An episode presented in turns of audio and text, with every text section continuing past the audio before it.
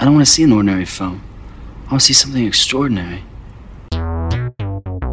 Your sacrifice completes my sanctuary of 1,000 testicles. Do you ever feel as if your mind had started to erode? What Welcome to 1000 Wives of Weird, the podcast for everything weird, mostly movies. Uh, I'm Billy Martell, and with me, as always, is my co-host. Brad Hefner. And today we're talking about a absolutely fantastic movie called Bubba Hotep.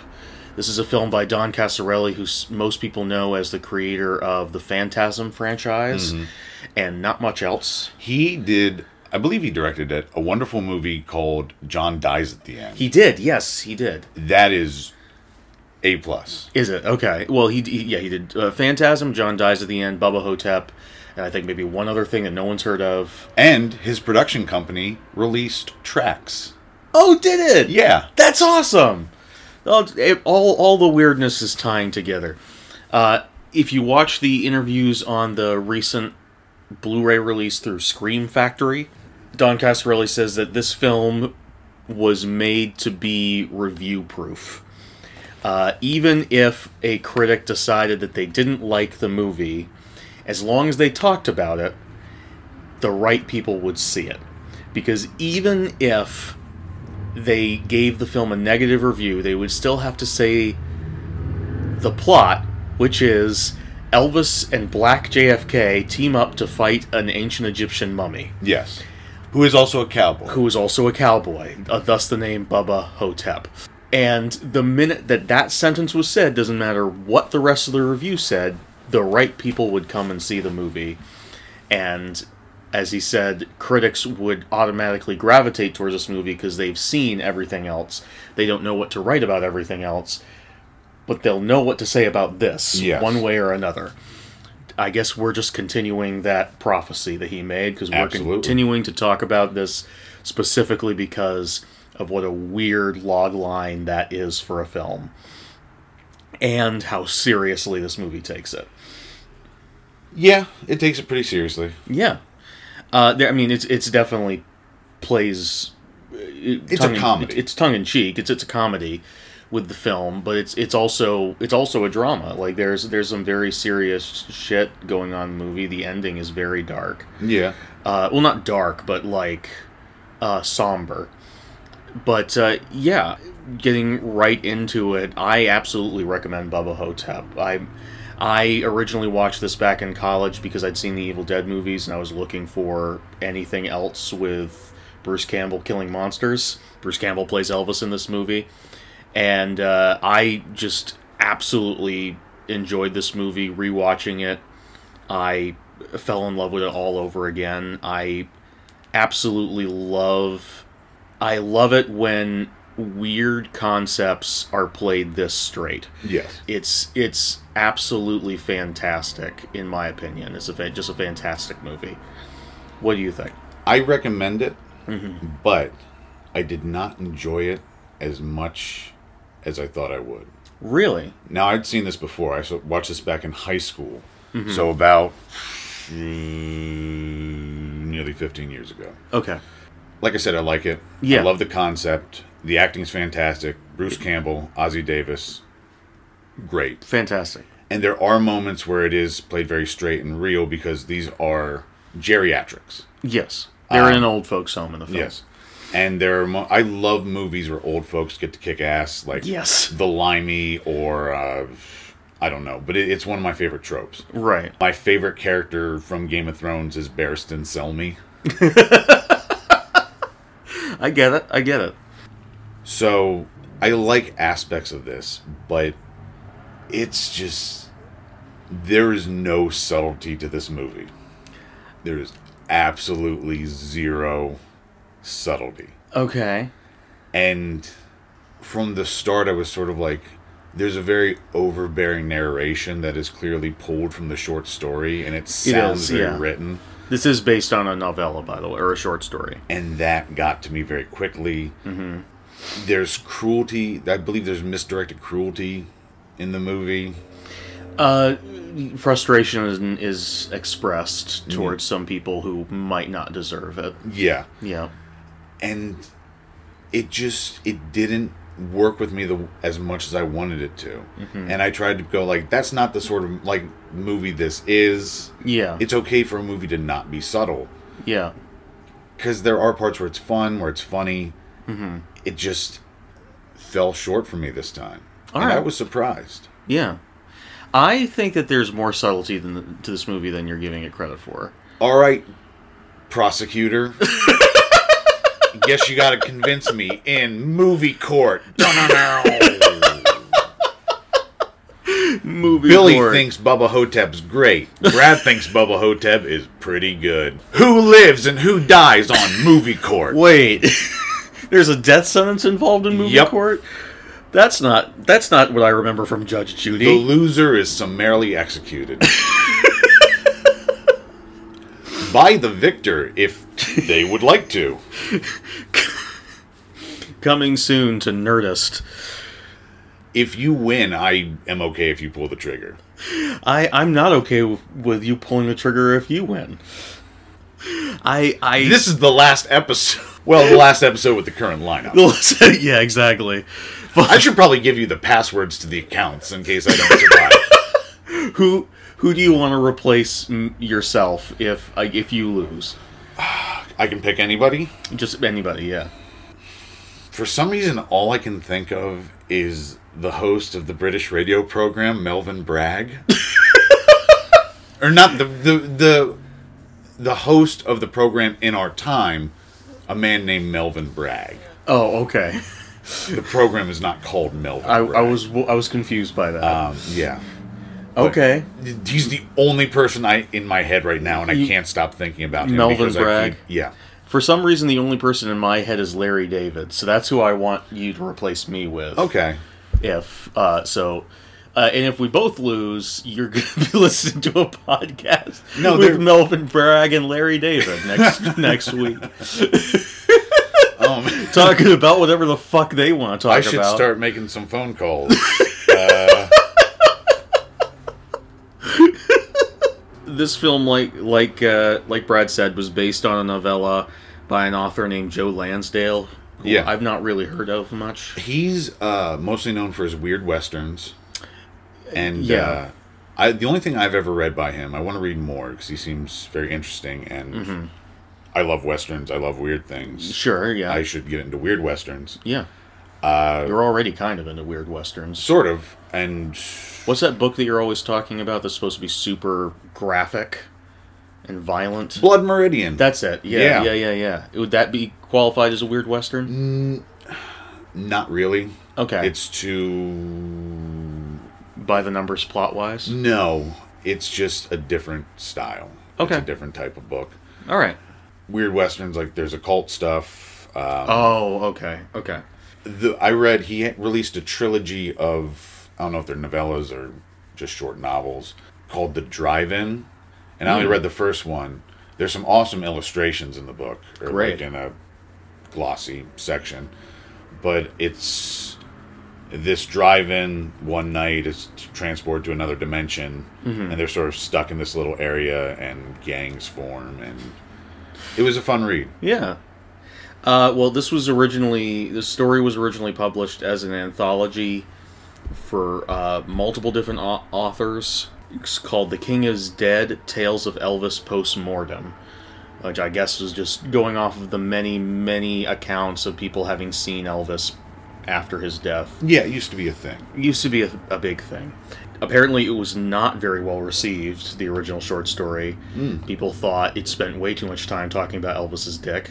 Yeah, It, it does spend a lot, a lot of time talking about Elvis's dick. yeah. Uh, and but uh, Don Coscarelli found it at one point, uh, just on happenstance, while going through his local bookstore to find weird shit.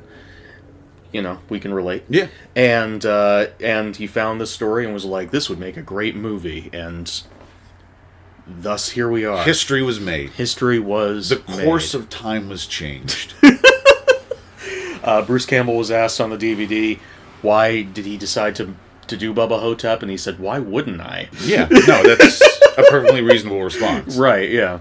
And he also said why, when asked uh, why Ossie Davis did it, Ossie Davis was not asked this. Bruce Campbell was asked this, and Bruce Campbell said, "Ossie Davis told me his grandchildren are big fans of mine, uh, so they told him to do it." Bruce Campbell has kind of a, a, a character shtick that he plays in public where he's very full of himself, like Ash Williams' his most famous character. So he may have been bullshitting. Uh, it's hard to tell sometimes with him. It is hard to tell. That's a problem with a lot of people. Yeah, Uh, a lot of the people that we like. Yeah. Is uh, we're it's hard to tell when they're. we're big fans of bullshitters. Yeah. yeah. Hell, we we bullshit quite a lot on this. Yeah, show. no, this that's exactly how I would be in interviews. Like I'd just be like, I'd get tired of them. I'd be like Robert Pattinson, just making shit up. just making shit up. What does Robert Pattinson make shit up about? Uh, oh, I forget what it was, but he tells bizarre stories on talk shows that don't sound real. So, uh, full disclosure, while we're while we're making this episode, I'm in the middle of moving from one apartment to the next. So I put down all of my notes yesterday. In, in the process of moving, my phone had died. I put them all down by hand Okay. on paper, and I am uh, now realizing that I left all of my notes for this movie in the other place. Oh no. So I'm going to be going off of memory a little bit more than usual Okay. today. This is going to be a very ramshackle episode. We'll try. We'll, We'll- get through it. We'll get through it one way or another. So the plot of this episode, I've been I've been as as vague as possible about the plot of this movie so far because I mean, we told them up top. we told them up top like what the log line is, and that it takes place in an old folks' home. But um, I've been trying to stay a little bit more vague about the specifics because if you if if if you're someone who listens only to the first part of this and then goes and checks out the movie yourself, and if that log line was enough that you want to check this movie out, I do recommend going into it blind because it's not what you might expect from the log line Yeah. the movie opens with a definition of what Bubba Hotep means. Me Hotep means that uh, you uh, Hotep is, is a name for uh, a family name for pharaohs in Egypt from the I think they said the fourteenth dynasty. I don't recall. Uh, and Bubba is of obviously just a name of someone from the American South. They they they mention that you could be a, a hick, trailer trash. Bubba is a name for that. So Bubba Hotep, he's a mummy, but he's also trailer trash, I guess. Apparently, this definition was put in the beginning of the movie because every single time Don Coscarelli tried to sell this movie to a studio, they would say, Bubba Hotep, what does that mean? So he decided to put it at the beginning of the movie. I mean, it seems pretty obvious to me. I didn't understand it back in college. Oh, okay. But uh, yeah, after it's after they expl- after he explains it, it definitely seems very obvious. But yeah, uh, so the movie then opens. We then we then cut to it, the story hasn't even begun yet. We then cut to some old German newsreel footage of this sarcophagus being discovered under this under this pyramid. I forget the exact name of the the king I don't remember. but we learn later on he was a very unimportant king in Egyptian history.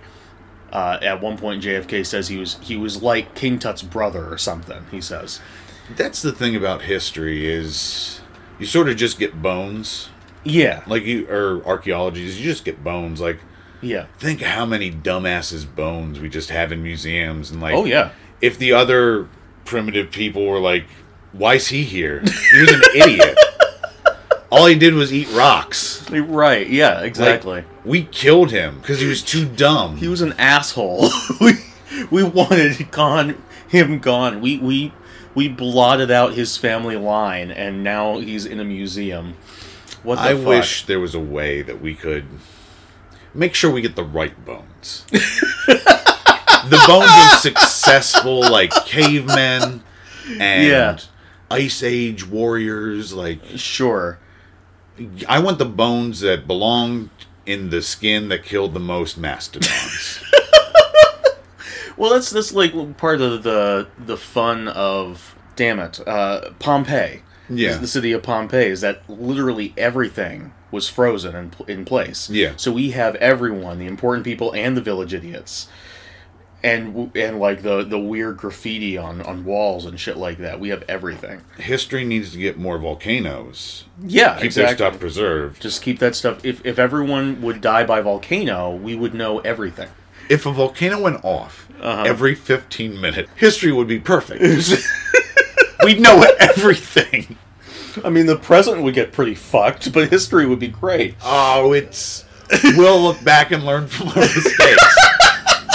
With our perfect history. Oh my god! It's, So like, this- a, it's like a weird Twilight Zone episode. it's like a it's like a really shit Twilight Zone episode. What if Rod Serling sustained a head injury at some point and just like volcanoes started appearing in every episode of the Twilight Zone? just every script he sent to the network was just like, Rod, what the fuck's with all these volcanoes? Rod Serling suddenly becomes as repetitive as Stephen King when it goes. it's like Stephen King's taking over the Twilight Zone, and suddenly all the episodes are about evil cars. Uh, this episode, they'd all turn out to be toys, and then a volcano erupts. It's not even a toy volcano; it's a real volcano. it's a cookbook. It's a cookbook volcano. Uh, Rod Serling has like a metal pipe jut- jutting out of his head. it all makes sense. This movie opens up with a really nice shot of the hallway of the rest home, Yes. and it has this sort of twangy southern guitar mm-hmm. that fades into this ominous, eerie droning, and then it goes back to that twang guitar when we first see Elvis. it's kind of like a combination of uh, a western soundtrack with a bit of Silent Hill in there as well. I don't think that was intentional. Just the score reminded me a lot of Silent Hill because it's another horror thing with very instrumental guitar, a lot of instrumental guitar music. So yeah, Elvis Elvis Presley is alive but not well No. uh, in this nursing home.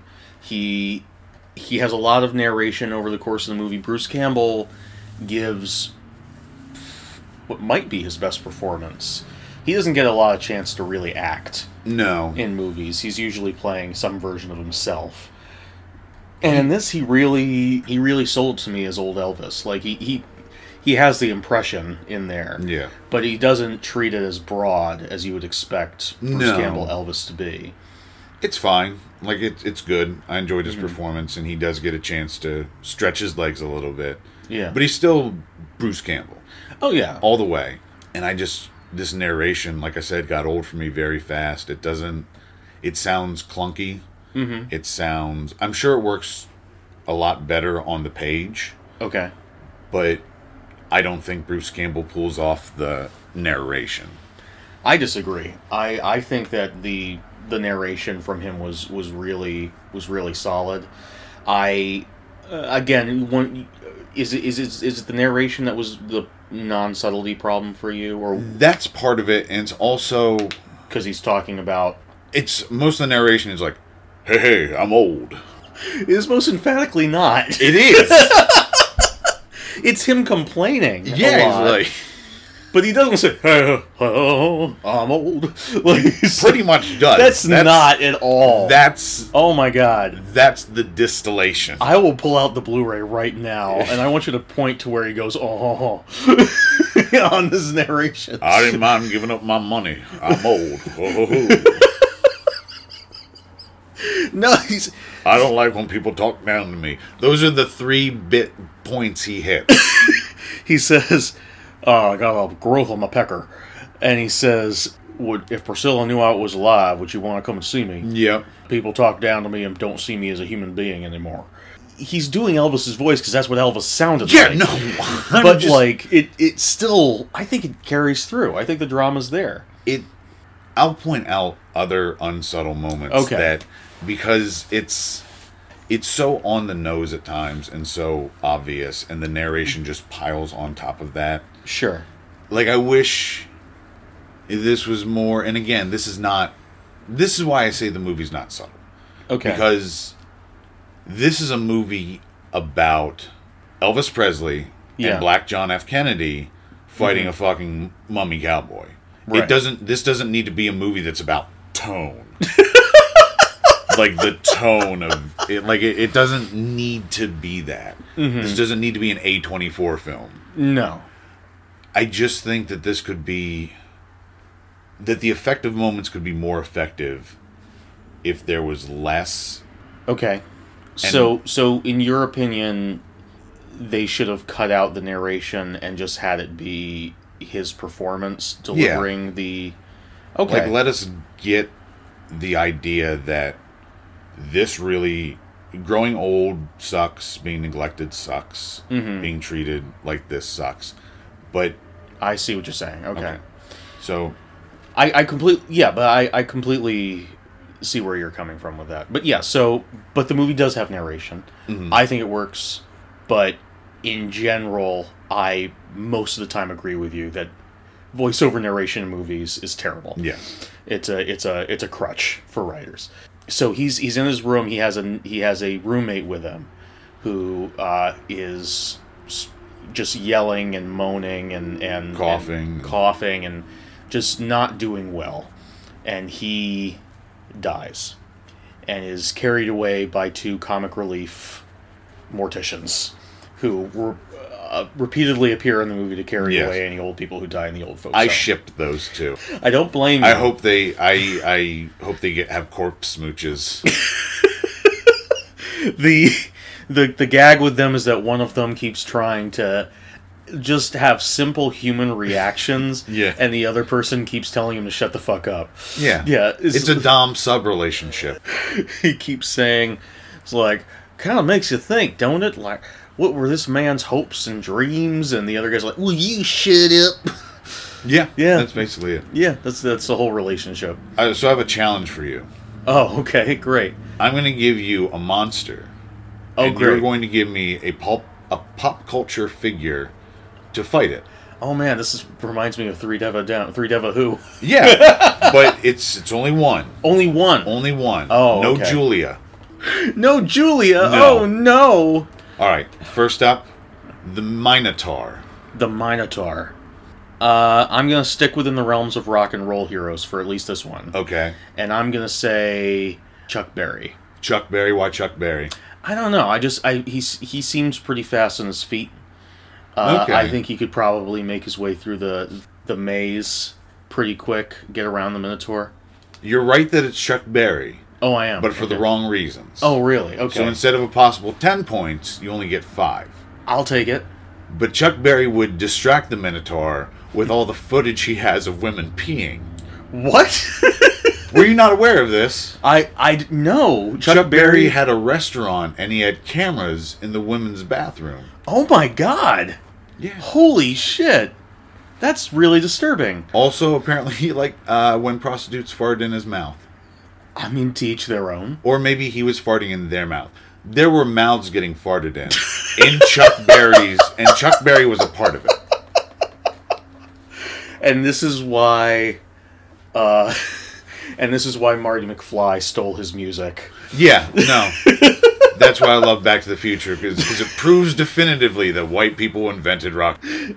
Robert Zemeckis, think through your choices when you make movies, please. It's a very important cultural touchstone.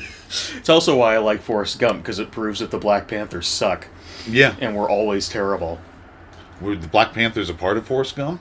Yeah, there's a uh, whole scene where Forrest Gump uh, is meets up with some Black Panthers and they're being really rude and belligerent and militant, and he's not listening to them because he's Forrest Gump and he doesn't hear the violence and disturbing things of this world.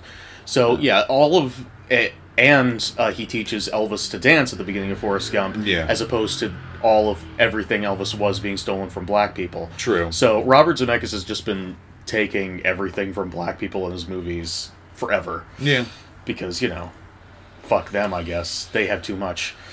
But didn't he really give it back to them with Polar Express? Wasn't that a gift to everybody? Uh, I I have two words for that. Okay. Aerosmith elves. What? Have you not seen Polar Express? No, I just assumed it was a treasure. At the end of the movie, Aerosmith shows up as elves. Okay. Singing at the North Pole. So, no, that, that was an arsenic sandwich. I. Are you saying black people can't like Aerosmith? No, I'm saying that movie is horrifying and bad. Well, it's all he's given them. Well, it's it's it's not enough, I guess, is what I have to say to that. Sorry if anybody's a huge. The guy passes away. He's taken away by the two um, uh, morticians, and uh, then a a young lady comes in. Well, we've skipped over What did we skip over? the introduction of the threat Oh, the that's nursing home. right. So that night, there's an old woman who is going around the uh, the old folks' home stealing from people. She encounters a woman in an iron lung. Yes. And iron lungs will never not be funny to me. They're Pretty funny. and she steals the woman's glasses. If you like Iron Lungs, watch Dracula: Pages from a Virgin's Diary. They have a comically large iron lung. Oh my movie. god, iron lungs are comically large to begin with. This one's even larger. Specific. They have to have two maids running a crank the en- oh, all, Oh, wow. the whole time to keep it running. It's pretty funny. That's awesome. It is. But yes, so she steals the glasses right off this poor woman in an iron lung. And here is where, again, the movie is not subtle. True. This movie is immediately going, this woman is bad, and she needs to be punished. Yeah, it's the old is- it's the old slasher movie gambit. Exactly. The Yeah. movie needs to justify her death rather than just. Have her be an old woman who dies. Yeah. Yeah, I, I, I agree with that. It would have been more effective if she was just some old woman. Yeah. But yeah, she she steals the glasses right off this woman in an iron lung who goes, Hi but very weakly as she walks away. This the woman in the iron lung is very happy to see the other woman at first. At first, yeah. And then- and then she can't see anything. Then the old woman, the, the old kleptomaniac, takes a box of chocolates from somebody's uh, care basket. And she goes back to her room and she's eating these chocolates. And I guess attracted to the chocolates comes a scarab beetle. Mm-hmm. Which we now know follow mummies around based on Stephen Sommers' uh, Brendan Fraser film. I've never seen any of them. Really? Well, I recommend the first one, and then the rest of them, no. But the first one is fun. And uh, unlike in that movie, the Scarab Beetle, there's only one Scarab Beetle in the scene, and it's practical, a practical effect Oh, rather than? CGI. Yeah. So I can a- see that. Yeah, it's a practical little beetle. And uh, it it uh, it attacks her, seemingly to get the chocolate. She fights back at what she assumes is a cockroach, and then suddenly, Or she calls it, a cockroach. A cockroach. I assume because she's a big Scarface fan. Yeah, cockroach. And then suddenly, She does have a poster on her wall, the classic Al Pacino Scarface poster. And She a lot does. of memorabilia. She has the gun, she does, and there's like a big like a no- chainsaw. there's like a novelty pack of sugar signed by Al Pacino in the corner. it's it's it's really it, it's it's a great little subtle bit of character work. What was that we were saying about bullshitting? anyway, uh, and then suddenly, oh shit! There's a zombie in a cowboy hat. Mm-hmm. I should say there's some very cool editing tricks in this film, where uh, when we first see Elvis in his bed, and in this upcoming scene and a couple of other scenes, we see flashes of people walking around him, uh, people coming in and out of the room over time to show that essentially he's been this sedentary object yes. for ages now, and things keep moving around him, and and uh, it's an unclear whether he's remembering these things happening, or if this is like a fast forwarded time lapse video almost. This this happens a, a couple times uh, over the course of the film, but he wakes up in the middle of the night, puts on his glasses, and he sees this old woman being dragged through the hallway. She grabs onto his doorway, says, "Help me," and then gets dragged away. Yeah. And he goes back to sleep. 'Cause- What the fuck else is he gonna? yeah, what else is he gonna do?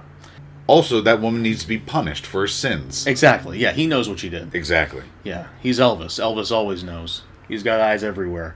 including on his shoulder blades. Creepy. Rare fact about Elvis: Uh, Eyes not on his shoulder blades. Eyes on the shoulder blades. Wow. Like on his, like on the bone under the skin. Under the skin. Yeah, they just peer into darkness forever.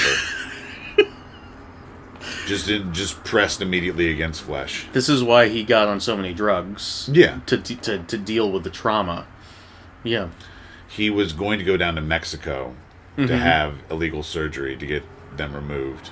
Before he died on the toilet. Yeah. Yeah. The Uh, eyes actually killed him. They killed him so he they so that he couldn't get rid of them. Yes. It was a spite killing. I see. Technically a murder suicide. A murder suit. Yeah, it was like if if if we're going, you're coming with us, fat boy. And Exactly. They just went. By the way, my my favorite and worst description of the way that Elvis died I've ever heard comes from the Epic Rap Battles of History episode Elvis versus Michael Jackson. Okay. where Michael Jackson says, You died on the toilet dropping hunks of burning love. So there's that. But anyway, the next day, a young woman is in the room collecting stuff from Elvis's roommate. Turns out she's his daughter. Hmm. His name was Paul, I believe. He had a purple heart. He had a whole bunch of pictures of his old family and Elvis asks for a memento of some thing of some kind to remind himself of this guy. Either one of the pictures, a box of chocolates that the guy had, or the Purple Heart. And the girl just gives them all to him. Yeah. In the process of doing that, she had thrown everything in the trash can already. She leans down to pick it up, revealing her underwear to Elvis. And Elvis says in the narration that this was not an intentional re- revelation on her part or an unintentional revelation. She simply did not consider him human enough to be a threat. To her, it was as if she had let her cat see her underwear.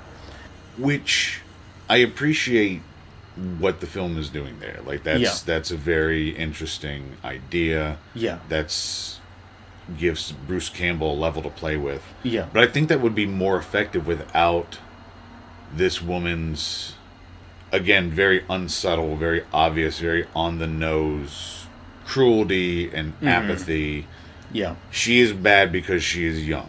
She is bad Right. because she is antagonistic to the main char- main themes of the movie. Yeah. She says that she the last time she saw Paul was when she dropped him off. Yes. Never visited him and then he died. She is- picking up his stuff. the capital BD bad daughter. Mm-hmm. It's again, it doesn't feel like my note in and about the nurse who later shows up Yeah. is these are not two characters, they are exposition robots that manufacture cruelty. it's too bad you still don't have that brothel. They would oh my god. the six thousand dollars would come rolling in. But yeah, and uh, yeah, she's she is. Um, what I didn't appreciate as much was the the wardrobe department's choices with her. I could conceive of a person like that existing. I know there are people who abandon their their parents Yeah. in places, even though the the, the so called excuses that she's given are not real excuses. They're they're things that writers imagine people say. Yes. But um, uh, my main problem with her was that she wore such a tight shirt and such a incredibly short miniskirt because it it felt like it's clearly there to facilitate the panty scene and it didn't feel like something that someone of her age would realistically wear to go and pick up her dad's things. I don't know about that, but you don't know about that? here's It seemed like a party outfit. the implication is that she's a skank. Yeah. Yeah. That's what they were going for, and that's another thing to make us as a viewer go, bad daughter, Yeah. didn't come see her dad because she was out just getting fucked all the time. that's Okay. what they're going for. in that case, then that is an that is a, a bit where I completely agree with you about the lack of subtlety and the problem. Is yeah, because they're they're trying to paint her as a skank, as a as a as a bad lady, as a bad lady, and uh, I don't I don't truck with that. Yeah. Again, like this this movie is not trying to be subtle Mm-hmm. and to ask subtlety from it is not fair. Sure. So I don't like I waffle between like is this okay because it's accomplishing what the movie is setting out to do, which is mm-hmm. economically get its themes across, set up villains, set up barriers, Yeah. or is it just on the nose and obvious and In this place, I would say it's on the nose and obvious. Okay. If I were doing this movie and I I could only change one thing, I would put this woman in something more reasonable. so your specific your specific problem is with the clothes. That's what put it over the edge for me. Okay. I would also rewrite her dialogue to be something a little bit more realistic because I think it's much sadder if if we don't paint this woman as an out and out villain and we instead say she has a life and things get away from her. Yeah. Like pe- old people get abandoned, but that does not mean that the people who abandon them are inherently evil all the time. It just means that people make mistakes or do wrong things to the people that they love.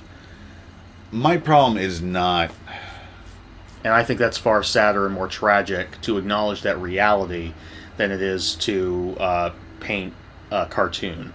I'm fine with her being a shitty daughter, Mm-hmm. and like I just wish it was handled differently. Like again with the narration and with her, like it's all just so.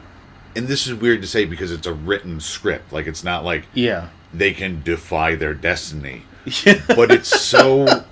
Man, like I keep just saying, obvious. It's manufactured and obvious. Like Yeah. the throwing away the pictures and the metal like as soon as we see the metal we know that she's not going to give a shit and she's going to mm-hmm. toss it out and it's just and the same with the nurse where just the constant infantilization and Okay, all so we should say that a nurse comes in immediately after this exchange and starts talking to Elvis. Up until this point in the film, we've just had to accept this is Elvis. That's what the movie has said. Yeah. Uh, that's what Bruce Campbell said, and he's the only narrator we've had. This nurse comes in and starts calling him Mr. Huff. Sebastian Huff. Sebastian Haff Haff, sorry. Well we'll we'll talk about it once we get into the nurse but my basic point is again this is a movie where Elvis Presley and Black JFK mm-hmm. team up as old men team up to fight a mummy in a cowboy hat Yeah. it's not about the side characters. Mm-hmm. They're just look. We just need a reason to root more for these old men. Right. It just. I wish this little run here mm-hmm. sort of shaded the rest of the movie for me, where it was like. We sort of exist in this world. like for some reason, got very nihilistic. Where it was like these characters exist in a world of pointless cruelty, compounded by the fact that their bodies are decaying. Yeah. and it's like Well, we live in a world of pointless cruelty where our bodies are decaying. I know. So I don't want to see a movie about it, I guess. Not a Bruce Campbell movie. That's but it what just makes the movie brilliant, though. but it just that lack of subtlety and yeah. and if it were just if it were just this, but there's roots of it throughout. Mm-hmm. I like the rest of it. Yeah. So let's let's talk about this nurse who Okay. again just is an exposition robot. So the exposition robot who manufactures cruelty. Yes. She comes in. and She says that Sebastian Haff is her favorite patient. Elvis says, "Hey, my name is Mr. Presley or Elvis, not Sebastian Haff. That was a disguise. I don't need to hide anymore." And she says, "Oh, I'm sorry."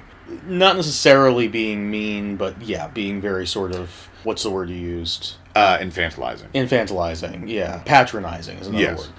word just sort of talking down to him and uh, the other woman asks what what's going on here and we get the exposition so according to the rest of the characters in this movie except for maybe one who we'll get to this is not elvis presley hmm. this is a man named sebastian haff who was an elvis impersonator who fell off of a stage after having a bad hip He had a gyration accident. he had a gyration accident where he broke his hip, fell off a stage, and was in a coma.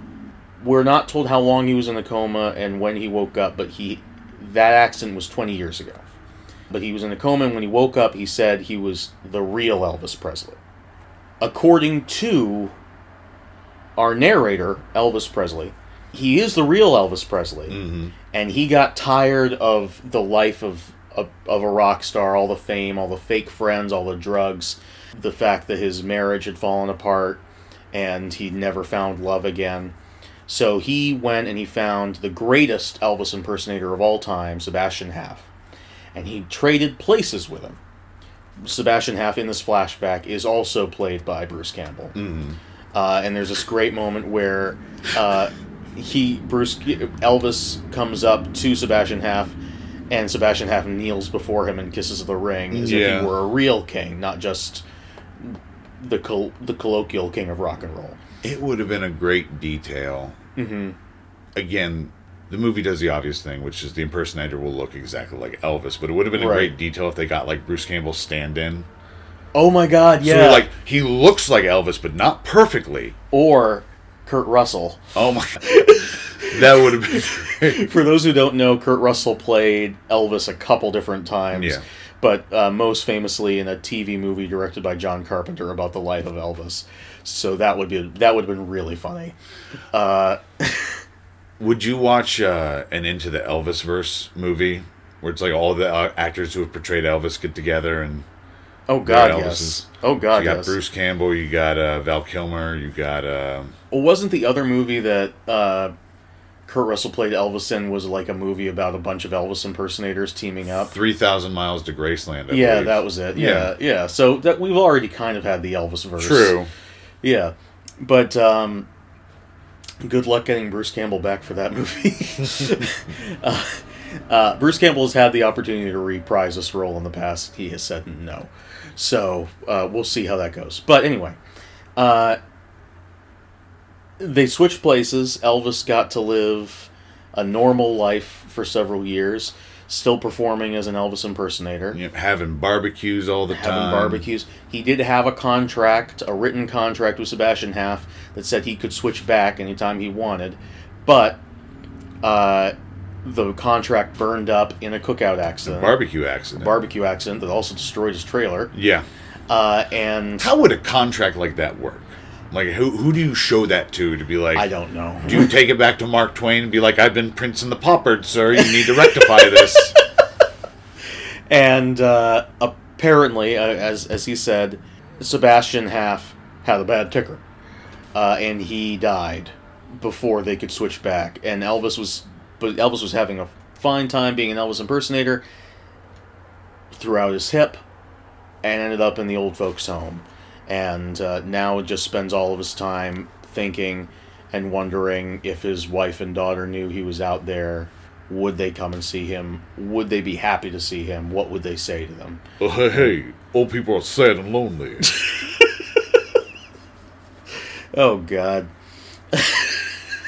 and he's and he, he- we, we we see a lot of this in flashback. He even has a fantasy at one point that the two women are are hanging on his every word, listening to his, his story, and we know that he has some sort of growth on, On his, his dick, dick, yeah. or as he keeps calling it, his pecker. Uh, and the nurse has to apply some sort of cream to it periodically yeah. and she keeps referring to it as that little thing that needs to be done, Yeah. which is probably a bad way to talk about someone's penis. I mean, she's very unprofessional in a lot of ways. Yeah, Um. Again, it's just a character that exists to, yeah, and it has no. She has no purpose, or character outside of she smokes. yeah. She smokes and she's uncomfortable about the whole penis thing. Yeah. Yeah, which and she's I get it. really unintentionally cruel Mm-hmm. to she's not trying to be rude to- no, she's not. she just has poor bedside manner She does, yeah. She clearly thinks that she has great bedside manner. yes Uh, but yeah, she's. Uh, I thought the actress playing her did a pretty good job. Though. she did Yeah. uh, she was on the television show Roc Oh yeah. Yeah. yeah, yeah, I keep hearing about that show. I need know. To, I need to watch it more. But anyway, um, yeah. So so they they leave him behind, laughing as they walk away uh, about his story, and uh, he he he. Another moment that I admit is not very subtle. He looks at the Purple Heart from Paul and says, "Does anything matter in the end?"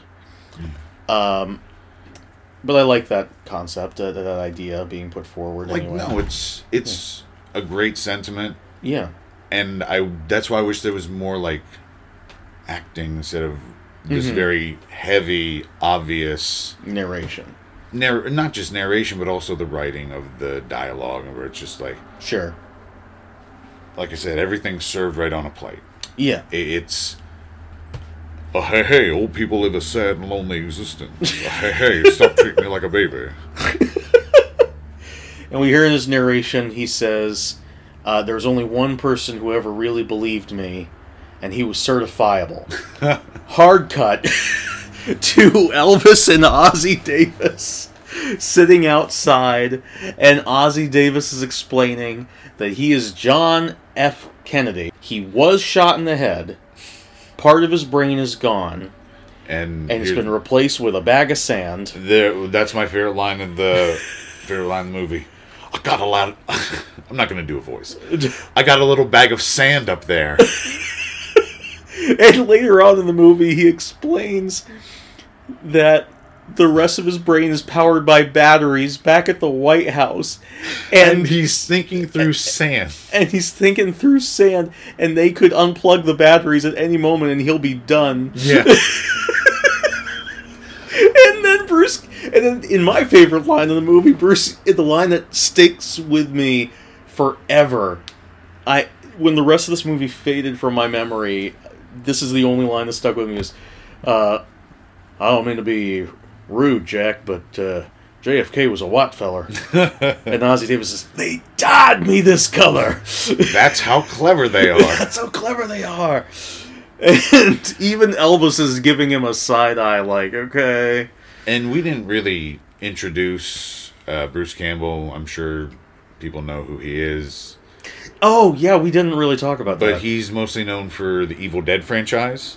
yeah, Uh, Evil Dead, Evil Dead Two, and Army of Darkness. and Ash Also versus Evil Dead, the TV television show. show. Mhm. Uh, he was in the television show The Adventures of Brisco County Jr. Oh, yeah, on- that was a good show. He was on Xena. And Mm-hmm. he was, if you're a dad, you know him as Sam Axe on Burn Notice. Exactly. and Ossie Davis is an actor who we best know from Do the Right Thing. yes. And He is fantastic He's in everything he's in. fucking powerhouse performer. Yeah. Especially in Do the Right Thing. That has a stamp of approval from us, Yes. that movie. I think it does this- from most people. Yeah, yeah. I mean, yeah. It doesn't need our help, but Yeah. in case you were on the fence. Uh, allow us to push you off that fence and go watch it. Ossie Davis also provided his voice for Muhammad Ali's no- novelty album, Ali and His Gang versus Tooth Decay, along with Frank Sinatra.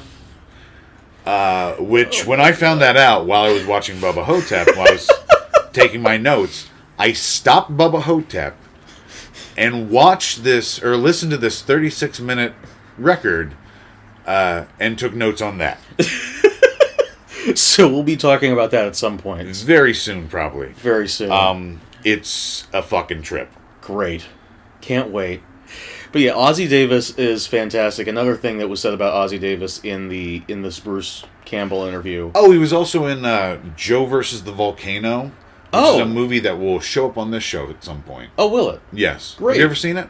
I have not. I, I'd heard some things about it. It's a. very strange film. Great. Can't wait to see it. Um, Ossie Davis. Uh, Bruce Campbell said that getting Ossie Davis was the best thing that could have happened to the movie. Because he said the things that come out of JFK's mouth in this movie are so unbelievable. You need an actor of Ossie Davis's caliber to say them. Because it's the only way anyone will take him even remotely seriously. Now, do you believe that either of these men are who they say they are? Now that is the big question of the movie, uh, because the movie does not ever. The movie is told from Elvis's perspective, which might say, which might be a, a clue as to why so many other characters are so paper thin. So he sees JFK as being a little crazy, but JFK clearly does not see himself as crazy No. and Elvis does not see himself as crazy. And both actors are playing it right out, like this Yeah. is who they are. Uh, and the movie does not take much time to question either of them. It just says this is who these people are. But yeah, much like Martin, the question becomes are they who they think they are? Or are they just nuts? And which is the better movie? Um, I obviously want to believe Yeah. that they are who they say they are, especially Elvis, since so much character stuff related to his life happens later on in the movie. Um, the JFK thing is pretty unbelievable. There's even a moment where he. Another one of my favorite. All of my favorite lines are Ossie Davis lines Oh, in this movie, where he he comes into Bruce Campbell's office. Office. Comes into Bruce Campbell's house, uh, room. Could you imagine an old person having an office? what a bitch. But he comes into to Elvis's room and he says, That woman who claims to be my granddaughter took me to the library today. it's so stupid. It's such a great fucking line. Yeah. He says it so matter of factly, too. Because it's like. and then, uh. He gets attacked by the mummy, and he says, "It was Lyndon Johnson, who really ugly motherfucker." it's like Lyndon Johnson's dead. That wouldn't stop him. Oh my god, it's so fucking good. But um, I don't know. What, what, what do you think? Do you think that they're really who they say they are? It doesn't really matter to me. Yeah. Um, it, it doesn't. I just assume that at least Elvis is, Mm-hmm. and I don't know. Like, it doesn't really change anything whether they are or aren't Yeah. because it's not like the point of the movie is that these two old men overcome their physical decay Yeah. to save the day. Mm-hmm. To save other people who are vulnerable. Mm-hmm. And so it doesn't really matter whether they are or aren't. Mm-hmm. It's just char- like it's just Yeah. it's just the selling point of the movie. Like that's just that's how we get them into this story of old people kicking ass. Right. Yeah, I, I think that that's I think that's fair, and yeah, it's it's the movie doesn't need to be solved.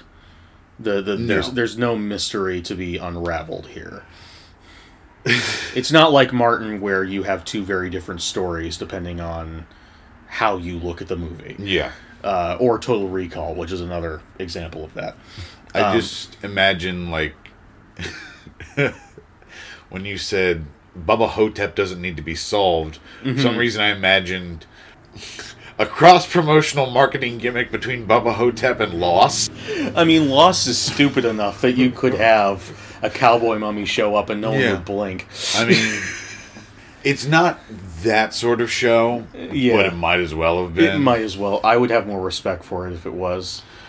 Although I have been told it's the greatest story ever told. Uh, those people are wrong. They are very wrong. those people that's like trying to use confederate money like you invested so much in this thing just that just took a shit and now you just like have all this like and the money is like your time and you're like theorizing and all of that and you're just going into the the opinion store and trying to buy something that's worth a fuck Oh my god.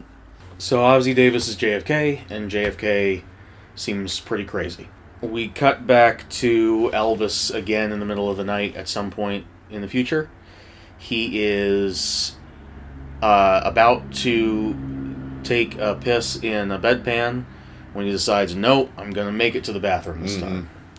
And he, he, he, he struggles, but he gets to the bathroom and he, and he, and he has a nice pee in the He middle of does. the night. When he comes back, he finds that the chocolates that he had from Paul have been knocked over, and that damn scarab beetle has gotten into them again. This damn scarab beetle loves fucking chocolate. yes The scarab beetle is not in the original story. it's not It is not. Don Coscarelli added it specifically so that he could write this scene because he thought by having Bruce Campbell playing Elvis, he needed to have at least one scene that felt like Evil Dead okay uh, in order to pander to Bruce Campbell fans.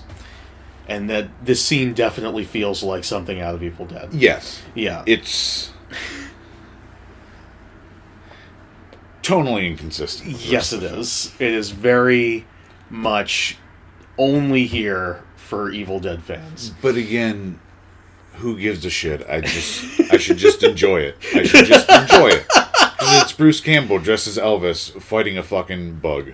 Yeah, so the bug starts flying around and attacking Elvis. Elvis takes a karate stance, which Elvis was uh, proficient in karate. He was a black belt uh, in real life, but he's he, he can't move very well. So Was he? yeah, he was. Was he though? He was actually. How? Why? You're so sure? Well, I I grew up in martial arts circles, so we talked about this stuff a lot. Like this famous person was this, this famous person was that. Sounds like hearsay. I mean, technically it is, but yeah, it was from Never from- researched it yourself. I, I researched it back in the day. I don't think El. I. He was. He was a black belt in karate. Yes, what used to do the kicks and shit on on stage. That doesn't mean anything.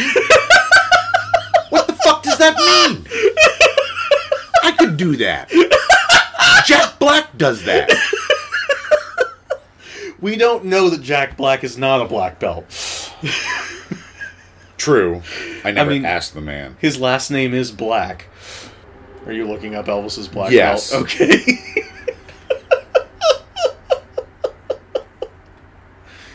uh, so while Brad tries to catch me out lying about Elvis's karate black belt, I'll say that there are two comic book tie-ins to Bubba Ho-Tep that were made many years after by Dynamite Comics.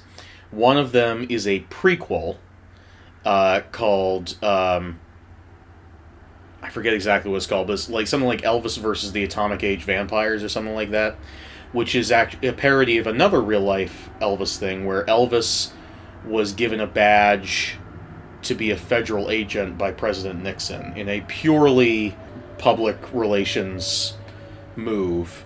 Uh, President Nixon gave in to Elvis's request to become a federal agent and gave him a badge and sent him on his way with a pat on the head. And uh, in real life, Elvis didn't do anything with this except harass his friends every once in a while when they were bugging him. But in this comic, he was given that badge in order to officially fight off against cosmic vampires from space. Uh, so there's that. And then there's also a sequel comic, which does not follow the famous sequel that was taught that's talked about at the end of the movie. We'll talk about that sequel. Okay. But uh, in this comic, Elvis teams up with Ash from Evil Dead, and they fight the same mummy from this movie who somehow survived.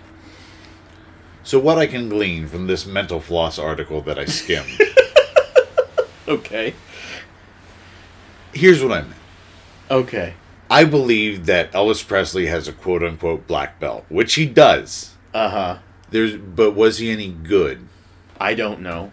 See, yeah, I could somebody could give me a black belt. Doesn't mean I'm good. I I'm sure that he earned his black belt. Let me put uh, okay. Okay. You're in a street fight Yeah. against 60 men Okay. and women. Okay. It's it's a diverse crowd of all of all races and creeds. There's somebody in a wheelchair. Yeah. Uh, and you Somebody in a wheelchair. Oh and God. you you have your choice of partners. Uh huh. You could either have Elvis Presley Yeah. or Bruce Lee. Well, obviously, I'm going for Bruce Lee. Okay. I'm not saying that Elvis kept up his practices and was very serious about being a black belt his entire life. I'm just saying I believe he probably earned the black belt and then fell out of practice. I don't know. I don't think the man was very good. I don't think. I'm not saying that he's Bruce Lee levels of awesome. All right, how about this? Okay. Same street fight scenario. course. Same diverse crowd. Yeah. Elvis Presley Yeah. or RoboCop. Obviously, it's RoboCop. Okay. Elvis Presley's not doing too well in these matchups. I'm not. I'm not saying that he would be great in a street fight against a oddly right. diverse street gang of sixty people. I'm just saying that I think he probably earned his black belt. That's all. I earned a black belt. I wouldn't trust me in a gang fight against an oddly diverse group of sixty people. Last matchup. okay, Same diverse crowd. same diverse crowd. Elvis Presley Uh huh. or a boxing kangaroo. Well, at that point, I would go with Elvis. I wouldn't go with a boxing kangaroo. I can't guarantee the boxing kangaroo will be on my side. I guess I trust my bond with nature more than you do because I would go with the boxing kangaroo. You would go with the boxing kangaroo? Yeah. Nah, I would go with Elvis at that point. Well, the only way to sell this is to have a boxing kangaroo fight Elvis and, And he's super dead, so. and Kangaroo Court coming to the CW. kangaroo court. Uh, Man's sins are judged against how he fares in combat against a boxing kangaroo. What the hell are we talking about? Okay, so Oh. this bug is flying around attacking Elvis. If only he had a boxing kangaroo to help him out. But in the end, and I do appreciate that Elvis in this movie, despite kicking ass and taking names, does not move well. No. Uh, he and this is something I just mentioned that there were the, the comic book sequel Ash versus Bubba Ho-Tep with Elvis in it. Uh, I've only read one issue of that comic series because it was a sequel, and I wanted to know how they continued off of the story. Uh, my biggest problem with that issue is it, it works very well as an Evil Dead story. It doesn't work as a Bubba Ho-Tep story because Elvis is in in the first couple pages of the book. Elvis and Ash have a fight, and they're apparently equal. And Elvis is like throwing all these high kicks and doing all this stuff. That's not this movie. The movie may be unsubtle. The movie may be silly, but it sticks to realism as much as it can, and still making Elvis cool. Yeah. That Elvis would not be able to move No. because he's an old man. Yeah, I appreciated that. Yeah. Uh, but so Elvis finally is able to to beat the scarab by stabbing it with a fork. Mm-hmm. And he says uh, another great Bruce Campbell one liner for the books, on top of all the great ones he had in the Evil Dead movies. Uh, he stabs it with the fork and he says, even uh shit, what, did- what does he call it? I don't know. I wasn't taking story notes. Uh, damn it! This is what happens when I lose my fucking notes in the other in the other place. Even a big fuck cockroach like you should know you never fuck with a king. And sticks it into the heat lamp next to his bed, Which- and bug zaps it to death. Which explodes. It explodes, yes, and that is just fantastic. Just a fantastic. I I realize it's silly. It's tonally wrong for the movie. Yeah. But it's such a it's such a Bruce Campbell moment, and I'm such a Bruce Campbell fan. Yeah, I am too. It was fun. Yeah. I enjoyed it. I love Bruce Campbell's one-liners. I think he's got better one-liners than Arnold Schwarzenegger ever had. I haven't seen a lot of Arnold Schwarzenegger movies, so by default, Bruce Campbell wins. Sure. It's Who do you just think like has better one-liners, Bruce Campbell or Clint Eastwood? Then that's someone you, you actually have watched movies from. uh, Bruce Campbell. He still thinks I so? enjoy his more. Yeah, yeah. I agree. Elvis then decides to, to get up on his walker and walk through the halls of the the old folks home to try and get some help, saying that there's a there's a there's a bug problem. There's a hell of a bug problem here, man. And he ends up hearing some more noises coming from JFK's room. And this is where what you said happened. He goes Gotcha. into the room and he looks around and we see that JFK is a conspiracy nut. Yes. He's got articles, he's got mock-ups, he's got dioramas. And the first two mugshots we see on Yeah. his walls are Clay Shaw and David Ferrie. And Clay I wondered about that. and Clay Shaw was the man who was prosecuted by New Orleans District Attorney Jim Garrison Okay. for the assassination of JFK, which is what the film JFK is based on. Oh, okay. And he was acquitted with in like less than an hour. so like, there's not a lot of credence to his involvement. Yeah. And David Ferrie uh, also has a connection to both Shaw and the supposed conspiracy and its players. right. It's just odd that they included those two photos, but I guess that shows like Yeah, how far he's willing to go. Well, at one point, he even accuses Elvis of having something to do with it. yeah, He said, I, I used to think that you hated me. But uh, yeah, so so JFK's on the ground with his his his butt up in the air, and he's got all the stuff around. He's he's literally got a diorama of the grassy knoll and the, the whole the whole shebang. And Elvis comes over to JFK and says, "You're on the floor, man." JFK says, "No shit." yeah. I laughed out loud. That was great.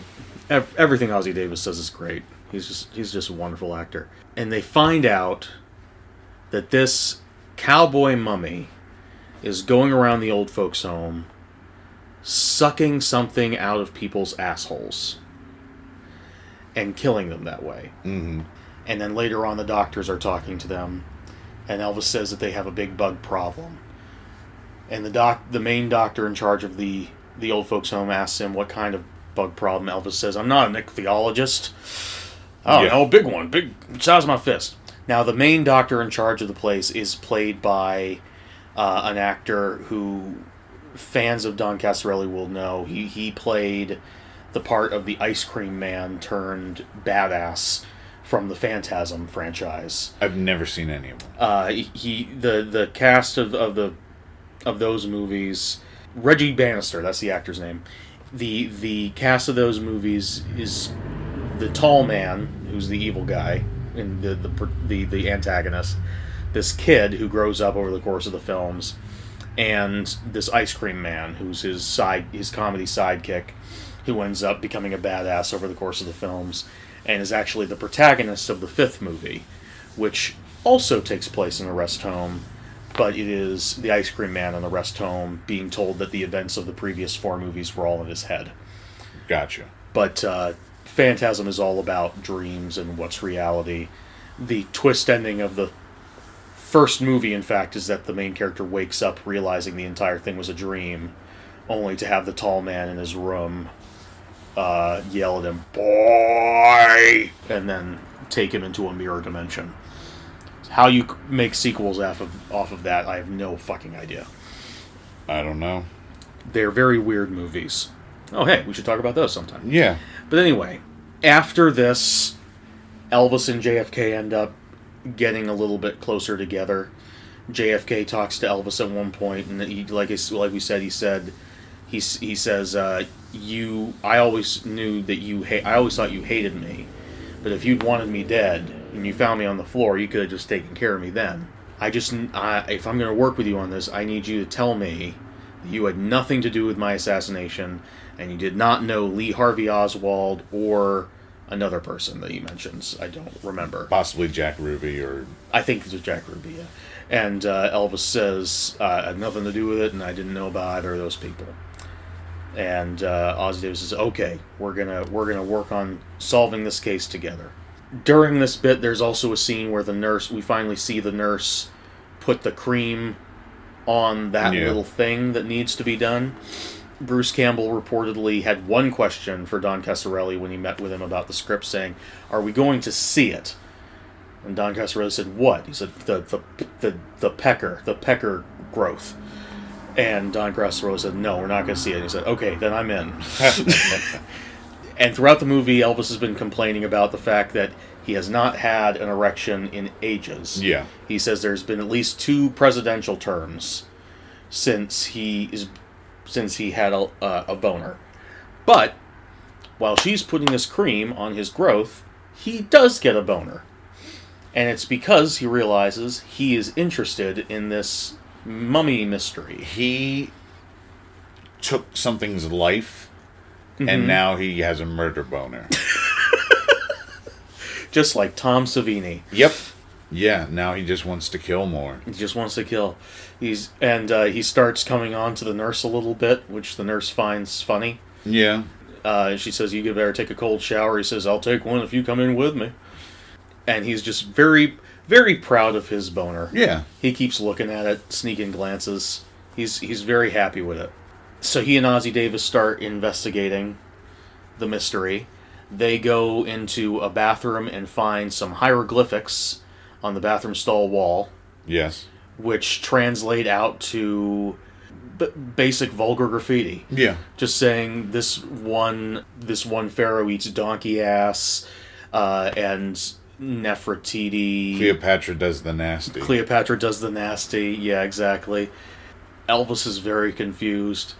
But apparently, again, this mummy, not the most prestigious historical figure to have been brought back. and this mummy has to take shits. And this mummy does have to take shit. It shits out souls. Yeah, so what it is feeding on through people's assholes or through their mouths apparently can be any orifice. I don't know why it keeps going for the asshole if it can be any orifice. Is it keeps feeding on people's souls. And when it feeds on a soul, it destroys it. You don't go to heaven, you don't go to hell, you don't go to Valhalla, you don't go to wherever you're going. It eats the soul, it digests the soul, and it shits out soul residue. Uh, so you just end up in a toilet somewhere. You're, there's no, there's no afterlife. You're just dead. As a Christian, I with his own beliefs about what the nature of the soul is doesn't make a whole lot of sense. But if you don't believe in a soul, fuck it. Yeah, You I thought do- it was pretty cool. You can do whatever you want with it. I thought Yeah. it was pretty cool. I, I think it's fine. Yeah. Um, That's a gnarly concept that the monster just shits out your just shits it out. your your inert soul. Yeah, yeah. He, he takes what he needs from it and shits it out. Uh, they go into. Sorry, go I have a question for you. go ahead. Is Bubba Ho-Tep a cowboy mummy or a mummy cowboy? I think he's. Go ahead. Let's say it on three. Okay. One, One, two, two, three. three. Cowboy, Mummy mu- cowboy. Oh shit! Shit. He is a cowboy mummy. I think he's a mummy cowboy Explain your reasoning. because he's just a mummy dressed as a cowboy. He's not. He he doesn't actually wrangle cattle. exactly. Yeah. He's a mummy first. Yeah. That's why the cowboy is the modifier.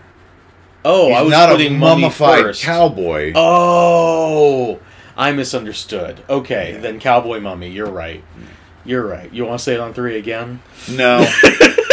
that moment is past. yeah. Anyway, um, so then they go back to JFK's room again. It's it's it's late. At, oh, well, first actually, they have lunch, and we get to see more of the residents of the old folks' home. And this looks like a scene straight out of Twin Peaks. Yeah. Just a bunch of very strange people. And there's a bunch of farting There's a bunch of farting. and There's a bunch of twangy music in the background. And one of the other people in this rest home uh, goes by the name of Kemosabe. yes. And he's a guy who used to have more of his marbles, but he's lost them. He clearly has some sort of Lone Ranger fixation. Mm-hmm. He's got two fake toy guns that he keeps clicking off all the time. He's got a Lone Ranger mask and a white hat. He shouts for Tonto. He shouts for Tonto. It could be that if we're to take all of these people seriously, wouldn't it be great if everyone in the old folks' home was really who they said that they were? And this guy is really the Lone Ranger. That would be great. Yeah, that would be fantastic. the I The actor playing this part is a has a white mustache, and I thought he looked like really looked like what I remembered the actor who really played the Lone Ranger looked like around the same time this movie was made. Okay. So I looked it up, but no, it's not the same guy. It's just some other cowboy actor from back in the day that they got Oh, cool. uh, smaller time actor than not that the guy who played the Lone Ranger was in a whole bunch of stuff, but still, He was the Lone Ranger. he was a Lone Ranger. And this guy was just some schmuck. just some schmuck. Hey, oldie, come be murder fodder for my mummy movie. Did you know Harlan Ellison wrote westerns? And no, but it doesn't surprise me. It surprised me. A lot of those pulp sci-fi writers did that. He wrote an episode of a of a, a western, a short-lived western TV show called Cimarron Strip, Oh yeah. where Jack the Ripper escapes from London and, and goes out to the old west. Okay. It's- I mean, technically, he could have. he could have. He could have. He also could have uh, headed east and battled Dracula. No, Billy the Kid fought Dracula. Multiple people can fight Dracula. That's true. Dracula's an equal opportunity adversary. yeah, anybody can go after him. He's Sure. He's the he's the man you can always count on. It's okay to murder him. We're so Brad and I are now going to make our own movie called uh, Jack the Ripper versus Dracula. Yeah. Yeah, it's going to be pretty great. Where do you think they met? Jack the Ripper and Dracula. Yeah. I think they were both on SNL together. in like '79, Of course. and and Jack the Ripper was getting more screen time because Dracula literally didn't show up on camera. no, no, all my auditions must be in person. It made sketches with Dracula really awkward. But the live audience fucking loved it. oh yeah. The power, the charisma. they're they're in JFK's room talking about this stuff, looking through a bunch of occult books that JFK has has managed to scrounge up. And in one of these books, they find some information about mummies eating souls. Bruce Campbell Elvis makes specific reference to once they've been brought to life with the Tana leaves or whatever, mm-hmm. which is a direct reference to the mummy's hand which is an old Universal film that was their reboot. I think it's one of the first cinematic reboots ever of their Mummy franchise after they realized that the Boris Karloff mummy, Imhotep, was difficult to make sequels out of. They created a different mummy, Kharis, who's the more famous wrapped up shit shambling mummy that more people know about. And and as opposed to having him be brought back to life with uh, a magic scroll, they had him brought to life by a potion made out of Tana leaves, and this allowed him to come back slasher villain style for four movies. Oh, Yeah, yeah. So Tana leaves, I, I I appreciated that reference. I guess. sweet. Yeah, because Elvis says once he's brought back to life by Tana leaves or whatever, he needs to keep eating souls, which is not something that Kharis used to do. But uh, apparently needs to keep eating souls.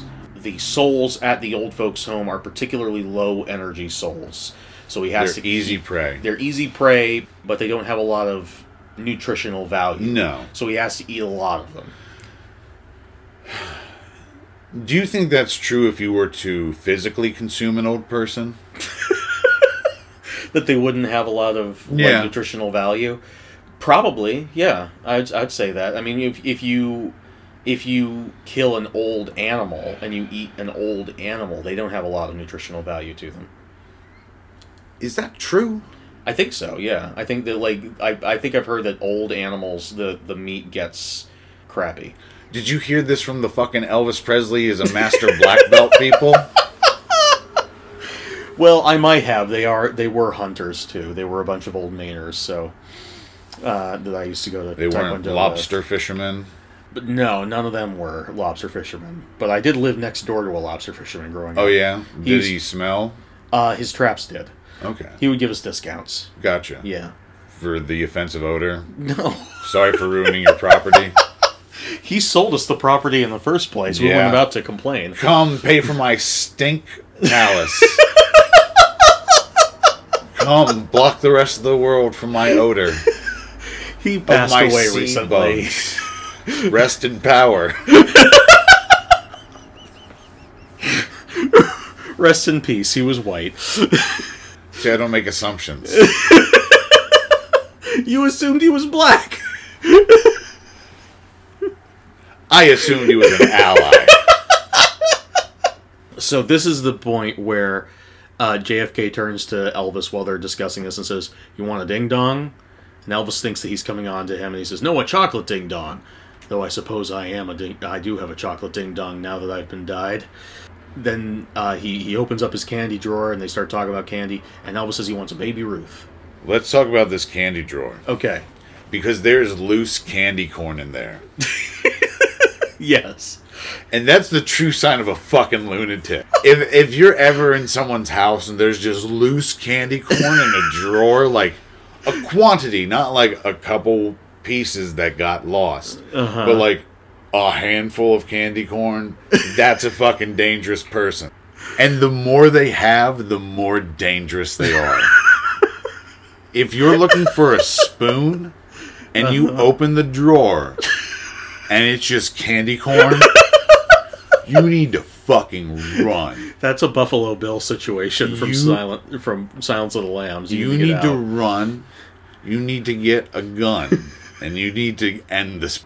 And if it's a situation where you're opening cabinets and it's just pouring out, like you're already dead. Like It's too late for you. you're most likely not even in this dimension. You've most likely been whisked away to some pocket tortured dimension where every uh every second is like an eon.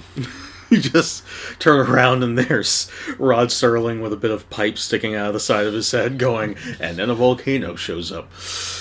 All right, so, uh, I was wondering if the Baby Ruth Elvis c- connection was a thing. I'm not up on my Elvis trivia. Elvis was a big fan of Caddyshack. Oh yeah, because of the turd joke. Yeah. Oh yeah. Okay. But yeah, so they're they're having their their illicit candy. We cut to the room with Kemosabe and his roommate. Yeah. And in that room, the mummy is sucking an asshole out, suck, sucking an asshole. Yeah. Sucking a soul out of an asshole of an old person, uh, the roommate of, of, of Kemosabe. And Kemosabe gets on his Lone Ranger gear and starts clicking his guns and yelling, Asshole! Asshole! Uh, again, Kemosabe not all there, unfortunately. Um, and uh, Elvis and Ossie Davis go to the door of his of his room to see what's going on, and they see the mummy in the cowboy hat walk down the hall. This is their first big encounter with him, Yeah. and uh, I love the way that this scene is done. Uh, as the mummy walks down the hall, the lights are flickering and going all crazy, and there's this spiral light pattern behind the mummy. It's it's just it looks like something that would be behind him if as, as he was being introduced in, in a Vegas show Yeah. uh, and it's not coming from anywhere. We know this because when the shot reverses and we see him from the back walking towards the door, the spiral light pattern is still on the other side of him, on on, on the door. It it doesn't make any sense in universe that it's No. there. It's just style. It's just style, Yeah. and that's that's Don Coscarelli in a nutshell. He doesn't care. He's just he Phantasm. The Phantasm movies do not make a lot of sense, but they have a whole lot of style. I'll take your word for it. Yeah. Uh, but as he's he's he's going down the hall, he looks into Elvis's eyes, and Elvis gets a flashback. Uh, he gets some sort of psychic wave showing him the backstory of this mummy. And again, we see And what we see is half the movie's budget. definitely, definitely half the movie's budget. Uh, the mummy, as a as a as a minor pharaoh back in the old Egyptian days. Uh, a lot of topless ladies walking around. There's one. There's one. I thought there was more than one. I just noticed. That. Well, I saw the one and I went to write my note. Yay, nudity! I was waiting for you. It's like you're rated R for a reason. Thank goodness this wasn't at the old folks' home. Then we see some sort of transgression happening. He was put in a cursed sarcophagus, and his tongue was ripped out, which is again a reference back to the old Universal mummy movies. Uh, Kharis's tongue was torn out uh, in the remake by Stephen Sommers. Imhotep's tongue was torn out, although he gets it back almost immediately. So fuck it.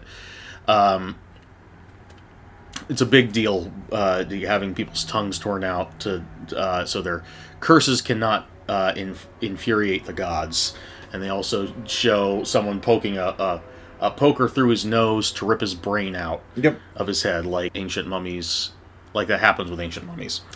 But they were doing it to him while he was still alive, which is awful. Yeah, Yeah, it's pretty gnarly.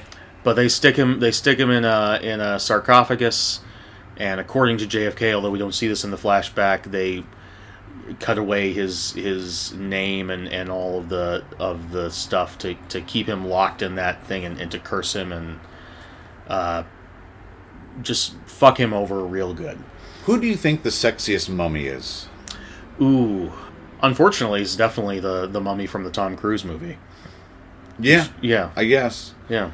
Bubba Ho-Tep leaves. He he passes through the door like a ghost, the front door of the of the old folks' home like a ghost, and uh, Kemosabe keeps firing his fake guns and eventually has some sort of an attack. and collapses, and he he he is dead. And uh, Elvis says in the narration that he died of natural causes. His soul was intact when he died. Yeah. Uh, which is more than we can say for Kemosabe's roommate, who I don't believe is ever given a name. Probably not. He's not a person. No, not a person. There's more. There's more hullabaloo.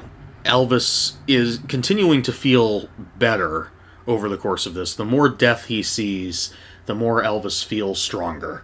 He, he- Yeah. like the mummy, he feeds off He's death. exactly. yeah. And I wish the movie played into this See, there's subtlety. this this obviously intentional uh, metaphor of just like he's just he's he's the mummy when you really think about it when you really think about it, who's the real mummy he, here? no he really is because he's a relic from another time Yes. who was sort of stuck in time with his coma Yeah. Well, to, to, to be serious for a second, he is a king. JFK was colloquial was colloquially referred to as it references the era King- was Camelot era of Camelot, uh, King Arthur, all that sort of thing, and we have the Mummy, who was a minor pharaoh in his in his day. So, really, this is a story of three lost kings from other times meeting and, and having it out with each other. and which is great but I wish like I wish the balancing act was better between Sure. the on the nose stuff, the fun stuff, and like. I think we're meeting the movie a little bit more than halfway. Okay. I think all the themes are there, but they're much fuzzier than we're.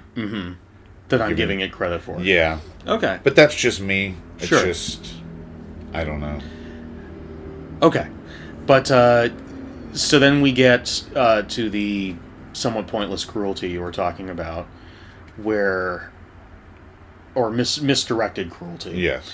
Where Elvis is now feeling a little bit better. He's outside, and uh, in in the sun, in He's the in a fresh air, trench coat. in a trench coat, and the nurse comes out and says, uh, "It's time for your nap," and then I need to do that little thing, doing her usual shtick, and he Well, it's turns. not ar- even like it's time for anything. She's just like, hey, why don't you come back inside? Don't go too far. She's worried about him. No, she says it's time for your nap. Does she? She does, yeah.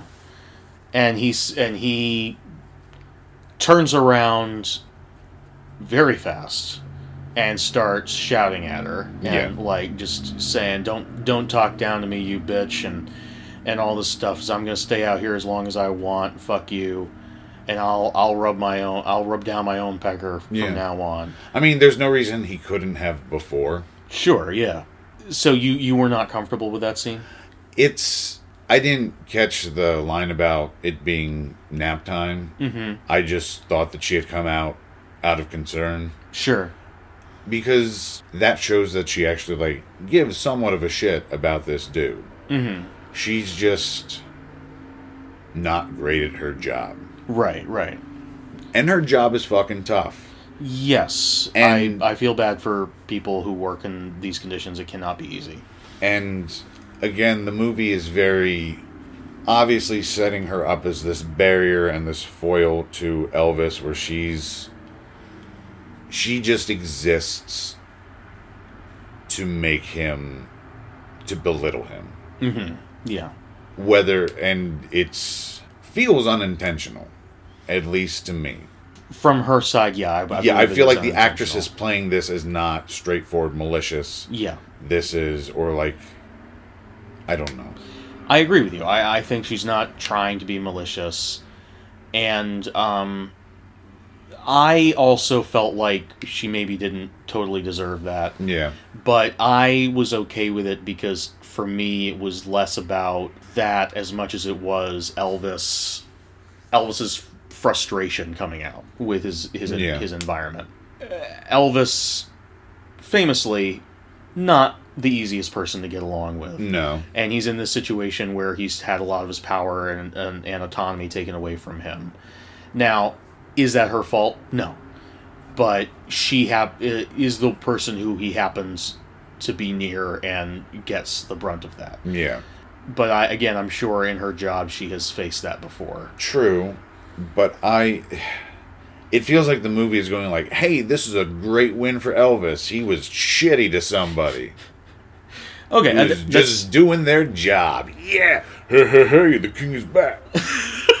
That's not yeah, baby, the king is back.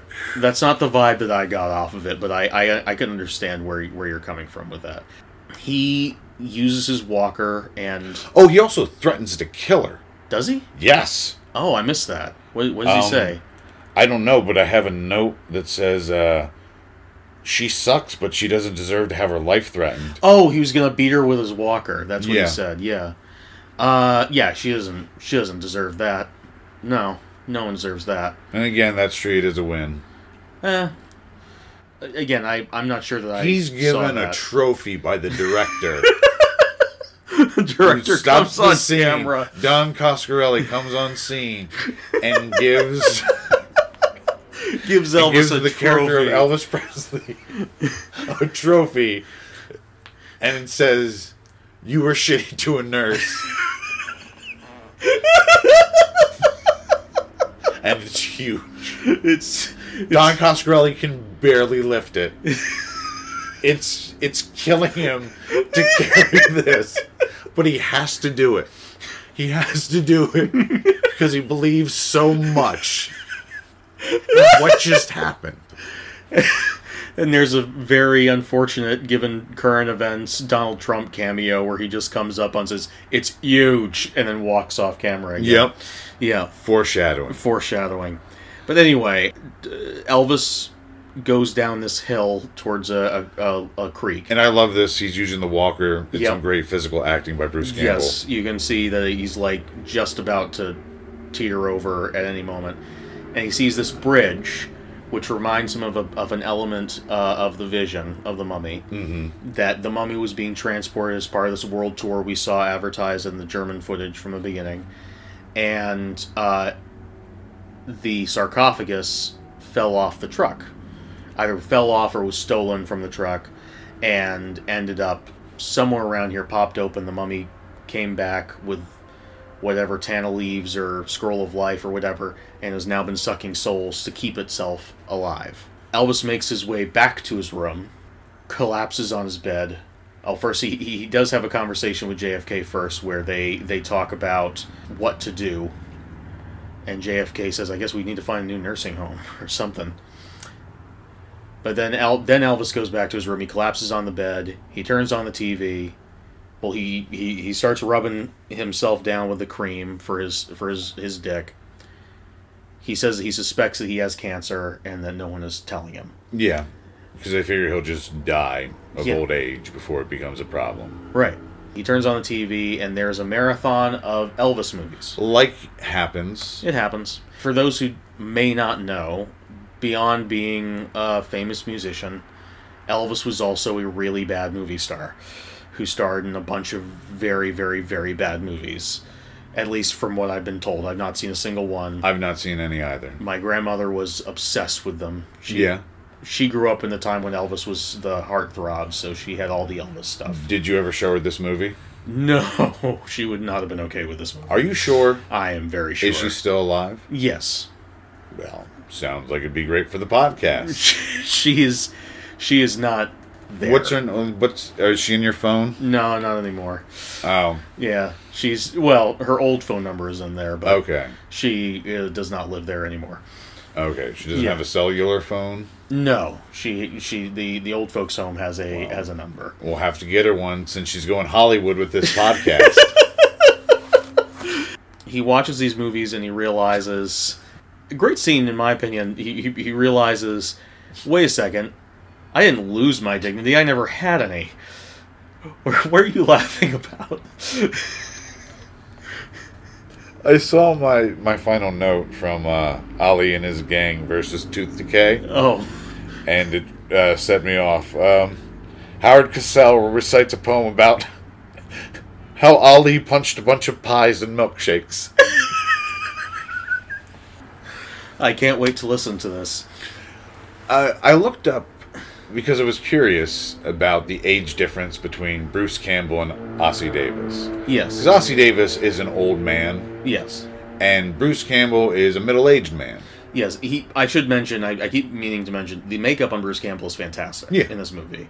They But said the one thing they did not want to skimp on money wise was the old age makeup because they knew that would make or break the film. But it's still old face. It is old face, yeah. Still, they should have got. Should have. It's and it's Elvis face. they should have dug up Elvis's corpse. like the time they put that Pope's corpse on trial. Wait, Except this is there's a it might be an apocryphal story, but uh, Okay. one pope exhumed another pope and put his corpse on trial for I think that's I think that's real. Yeah, I think I might I think I may have heard about Yeah. that before. That's that's crazy. I want to research more about that. Yeah. that would be a great play. that would be a fantastic play. Papal history is fascinating. It's very strange. it's it's bizarre. We'll have a 1000 Wives of Weird episode on that. sure. Let's do a bunch of research for that. We're so good at that. Clearly. But Ossie Davis was 84 Okay. and Bruce Campbell was 44. Oh, okay. So quite a quite an so age gap. yeah, uh, do you think Ossie Davis was like, "You're not actually old, Bruce. Like this is, you can't know what it's like." Ossie Davis, by the way, looks like he's 50. Oh yeah, he looks great. He Yeah. and he died a few years after Bubba Ho-Tep. Oh, that's too about bad. three years after. Yeah, he does not look like he's on death's door at all in this movie. He's got Ossie. The, one of the best things about Ossie Davis, um, Stephen King once said, you can tell a fantasy writer from their eyes that they have this childlike wonder in their eyes. I don't know if that's true of, all the time, but Ossie Davis has that. He's Yeah. got like these like just beautiful Peter Pan eyes that just he looks like he could just break out into song at any Yeah. moment. Um, which also makes you really want to believe that he's really died JFK. Yeah, Because he's just so sincere about it.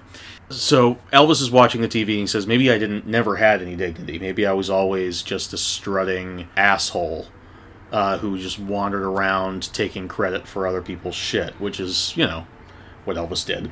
here's another point where the movie also sort of functions as a meditation on Elvis. Yes, it does. as long well as the broader thing of fame and all of that. Mm-hmm. Um, that I don't give a shit about Elvis. Yeah, no, neither of us are big Elvis fans. So, like, I like a few songs, Sure. but other than that, I couldn't give less of a shit. So, I, I highly recommend that on their own time people do research into the songs that Elvis because Elvis didn't write his own music. He took already successful songs from black artists and re-recorded them his own way.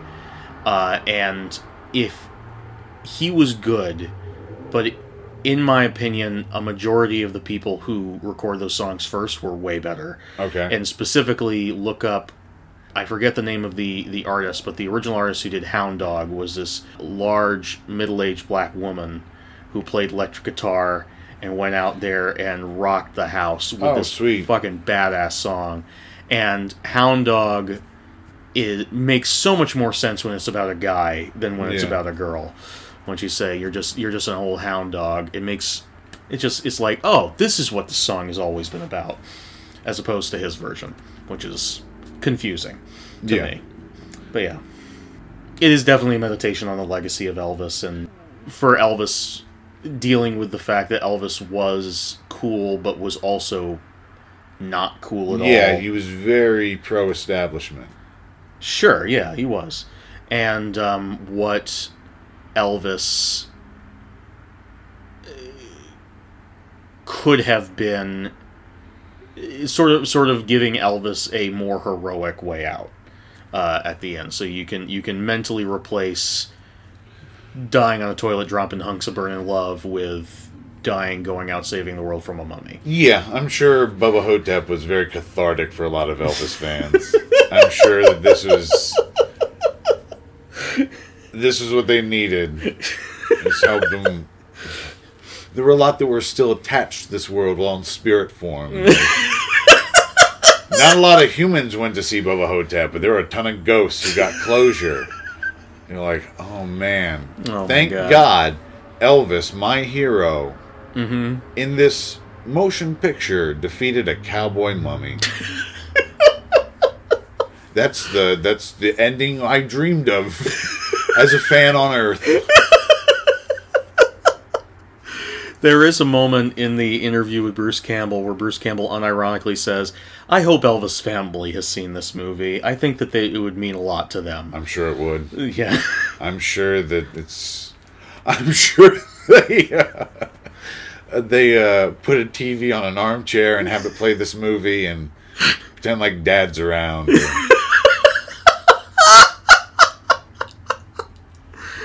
Oh golly. But he he picks up the phone in his room and he calls Ossie Davis's room and he says, uh, "Ask not what your rest home can do for you. Ask what, you, can, do for your rest home." And he says, "You're stealing my best line, but they're gonna they're gonna fight for their home. They're gonna they're gonna fight against Yep. this mummy." It's like Space Cowboys. Sure.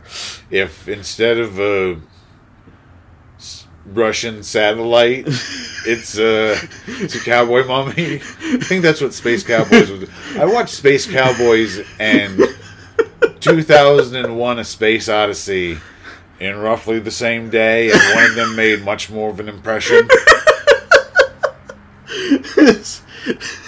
Your face while trying to remember the plot of Space Cowboy is now my favorite you face. Just the the sudden wait a second, I started this and I don't know where to go from here. where, where am I going with this? I'll uh, I'll show you how the sausage is made a little bit. Okay. I never know where I'm going. And I know that from the start. So I'm like, I don't remember what happens in Space Cowboy, so I'm going to have to get to a point where I try to figure that out. There's gonna be a point where I'm gonna lose it and I'm just gonna have to keep going. I'm going to have to say something. That's all my part of this podcast is. I say something. Whether it's germane to the discussion does not matter. That's that is the new tagline of this podcast. It's something. Yeah. No, absolutely. we say something. Uh, so they get ready. They get into their into their uniforms. Yeah. Elvis puts on his old Uh, uh, jumpsuit, jumpsuit, white jumpsuit. his white jumpsuit. Now this is uh, another story Bruce Campbell told. Bruce Campbell apparently went to study with an Elvis impersonator to try and get all the moves right. And apparently, after 20 minutes, the Elvis impersonator said, "You're never going to get this. Uh oh. Just do your own thing, I guess, because you're hopeless." Now that definitely sounds like a bullshit story for why Bruce Campbell might not be the best. Sounds like he didn't want to try. Uh, the Elvis impersonator also said, apparently this this suit they got on loan from the keepers of all the Elvis suits, and this Elvis impersonator that they went to also had one of those suits, and he said that because the suits have all these rhinestones in them, they can't really be washed. And this was true back in Elvis's day when he used to wear them. Yeah. So, what Elvis would do, because it was the 70s and everyone was wearing Brut, is he would just douse the suits in Brut so they wouldn't smell like sweat anymore. They just smelled like Brut. Uh, and the Brut has faded over time, but if you work up enough of a sweat in one of these suits, the Elvis impersonator was telling Bruce Campbell, you can smell Elvis musk from beyond, across the centuries, from across the decades and the years. Elvis's sweaty, disgusting brute musk comes forth, and you start crying on stage. I'm just thinking of how disgusting those suits must be if they've never been washed. They must have developed some sort of way of cleaning them by now. That's not what science should be used for. well, maybe there are broader applications. Yeah, I'll excuse this. sure. Just, I don't know, but yeah, no, those they must be pretty fucking disgusting. Do you. Uh, eventually, this cult of Elvis is going to be completely gone. Eventually, yes. And it's weird to think about this dying industry, Yeah. this small niche industry that's just knows it's going to die out. Mhm yeah, I, I think about that with uh, whenever I see any kind of impersonator, like an Yeah. Elvis impersonator, Rat Pack impersonator. There are Abbott and Costello impersonators. That confuses the hell out of me. What if you're And like, I love Abbott and Costello. Like they were some of my favorite comedians ever. I do not understand the appeal of an Abbott and Costello impersonator. uh, children's parties? I guess. What I kid know. doesn't? Imagine you're seven years old. You've invited, you've invited all your school chums over. And a thin man and a fat man come on, Yeah, and, and and they just start doing a bad rendition of whose lines in anyway. Uh, No, uh, who's on first? I've never seen any. Or yeah, wait. Who's on first is Abbott Yeah. Costello. Yeah, I always get them confused with Laurel, Laurel and Hardy. Yeah, yeah, because that's another fat guy and a thin guy. I have tried to find Laurel and Hardy funny. I consistently don't. I I just think their timing is awful. I don't think I've ever seen anything by him. I have seen very little, but I, I am not a fan. But Abbott Costello, Yeah, very funny. If they were to reboot Abbott and Costello, Oh, it would involve them murdering a prostitute and like having to having to hide the body. like in that '90s movie, I think it was Very Bad Things. I I haven't seen that one. I don't think. It's a universal enough plot that I think any movie can use it. They did actually continue the Abbott and Costello brand after Costello died because Yeah. Costello died way before Abbott did. They had the Nazis clone him. no, they had Abbott continue doing Abbott and Costello cartoons. Oh, okay. and they had some other voice actor come in and do a really bad impression of Costello, and they are depressing to watch. oh no. Yeah, they're really depressing because you can hear how much older Abbott is than the voice of Costello they've chosen. Abbott just said, "Uh, "Costello, we're doing this," and okay, okay, Abbott, we're fighting King Kong. It's it's awful. It sounds awful. It's terrible. I don't think they do well against King Kong. They did okay. Oh, did they? At least in this cartoon, this this fake version of Abbott and Costello did okay. Okay. In in one of their actual movies, no, I don't think they would have done very well against King Kong. Yeah. Yeah. Who do you think they would be good against? Uh, Like a baby? well, they they've already faced off against. do you? Do you think Abbott and Costello? Oh no, we don't want to go down this road. We don't want to go down this road. You don't want me to ask if you think Abbott and? No, because there's some really horrible shit that happened with babies with Abbott and Costello in real life. Oh, that's right. yeah, there's some really horrible shit that happened. we maybe don't want to go down that road. Okay. Okay, we won't, Mr. Sensitive.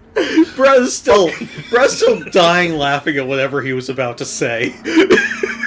You fucking snowflake prick. oh, child's dead. Whatever, bitch.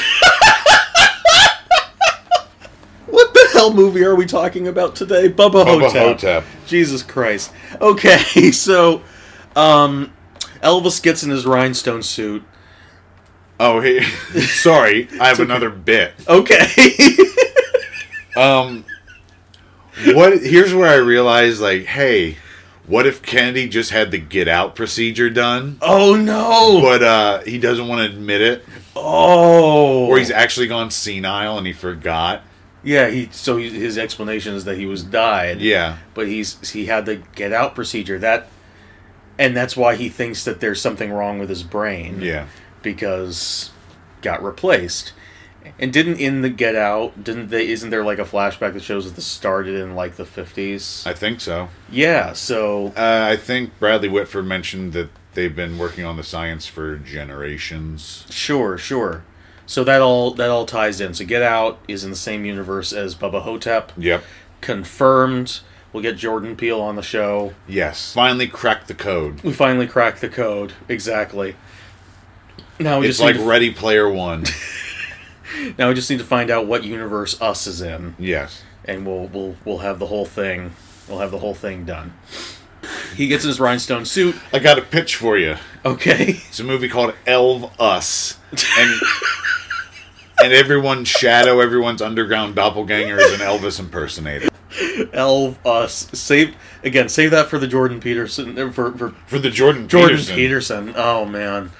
Uh, the Jordan Peele episode. All right. When we get Jordan Peele on here, we'll pitch him Elv us. Okay. Everyone in the underground bunker is Elvis. Wow. I'll scare you. I'll scare you very much. So he puts on the rhinestone They're all suit. really good at karate.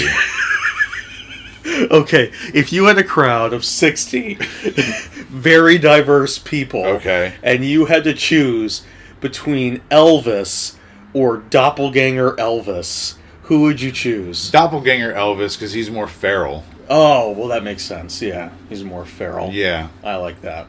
So they were setting out to kill people anyway. that's very He's true. got murder on his mind. It's very true. He's got the scissors with him. Yeah, Uh, so Elvis puts on his rhinestone suit. JFK puts on a presidential tu- uh, suit Mm-hmm. with a red tie. He gets in his wheelchair to help him move a little bit faster. He's got wheels. And, uh, and then we get a slow motion shot of Ossie Davis in his wheelchair rolling out there and Elvis in his rhinestone suit and his walker. it's the Wild Bunch walk. It's, Yep. It's just that, that slow motion heading out to battle Yep. uh, final confrontation thing. You have the Western music blaring in the background. Uh, pretty sure I heard "Ecstasy of Gold" play in my head. um, but they get out there, and uh, they decide to split up Yeah, of course. because you know it's a movie. Because we need to do this somehow. We need to yeah, we need to make it to the end of the movie somehow. So they decide to split up. And as JFK is, is rolling away, Elvis asks him, "Hey, I just I've always wanted to know, Marilyn, how was she in the sack?" Because JFK famously, uh, I don't think this has ever been proven, I don't know how you would prove it. but it's it is generally accepted that JFK and Marilyn had an affair. And JFK says that is classified top secret, but off the record, wow, and rolls away. So, in case anyone ever wanted to know, there there's that. And now a bunch of JFK fanatics get closure from Bubba Ho-Tep too. Exactly. Because now they know that she was in this incredibly realistic simulation of what JFK would be like. Were he alive today?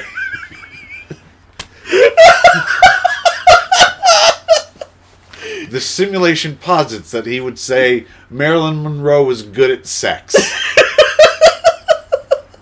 And all the Marilyn and JFK fanatics in the world Yeah, are like, like, thank thank- God. It's good that their fuck was went well.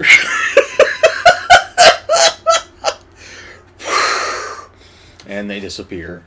It's not a movie, it's a public service when you think about It it. is, yeah. All the fucking closure this gave America. So they, they split up, and uh, Elvis see, sees the mummy, encounters the mummy, but and he's trying to call uh, JFK over, but JFK has fallen asleep oh no. because he's an old man, and old people do that, I guess. Yeah. Uh, so Elvis is fighting the mummy uh, on his own for a little while. Their plan is to kill the mummy with fire. Yes, because fire purifies evil. Fire purifies evil, as we know from Salem's Lot. Uh, so he he sets Elvis is able to set the mummy on fire, and it at first appears to work. JFK Yeah. comes comes over, and JFK starts rolling away to to handle something else. But the mummy gets back up, goes after JFK, knocks him out of the wheelchair. The wheelchair starts rolling around. Elvis can't seem to get his his walker to work right or something I wasn't sure. so he's, he's, he's not able to get to JFK fast enough. So he, but thankfully the wheelchair. I'm not sure how the geography here works at all. It's very confusing. It's very confusing, but somehow the wheelchair turns around and comes back towards Elvis. This I was guess. the intervention of God. Yeah, yeah, seriously. And uh, Elvis just sets himself up in a position to fall into the wheelchair, turns it around, rolls back towards the mummy, rams into the mummy, covers him in, in gasoline and, and oil and alcohol and whatever else that they brought, and uh, sets him on fire once again. And the mummy, we don't actually see get destroyed.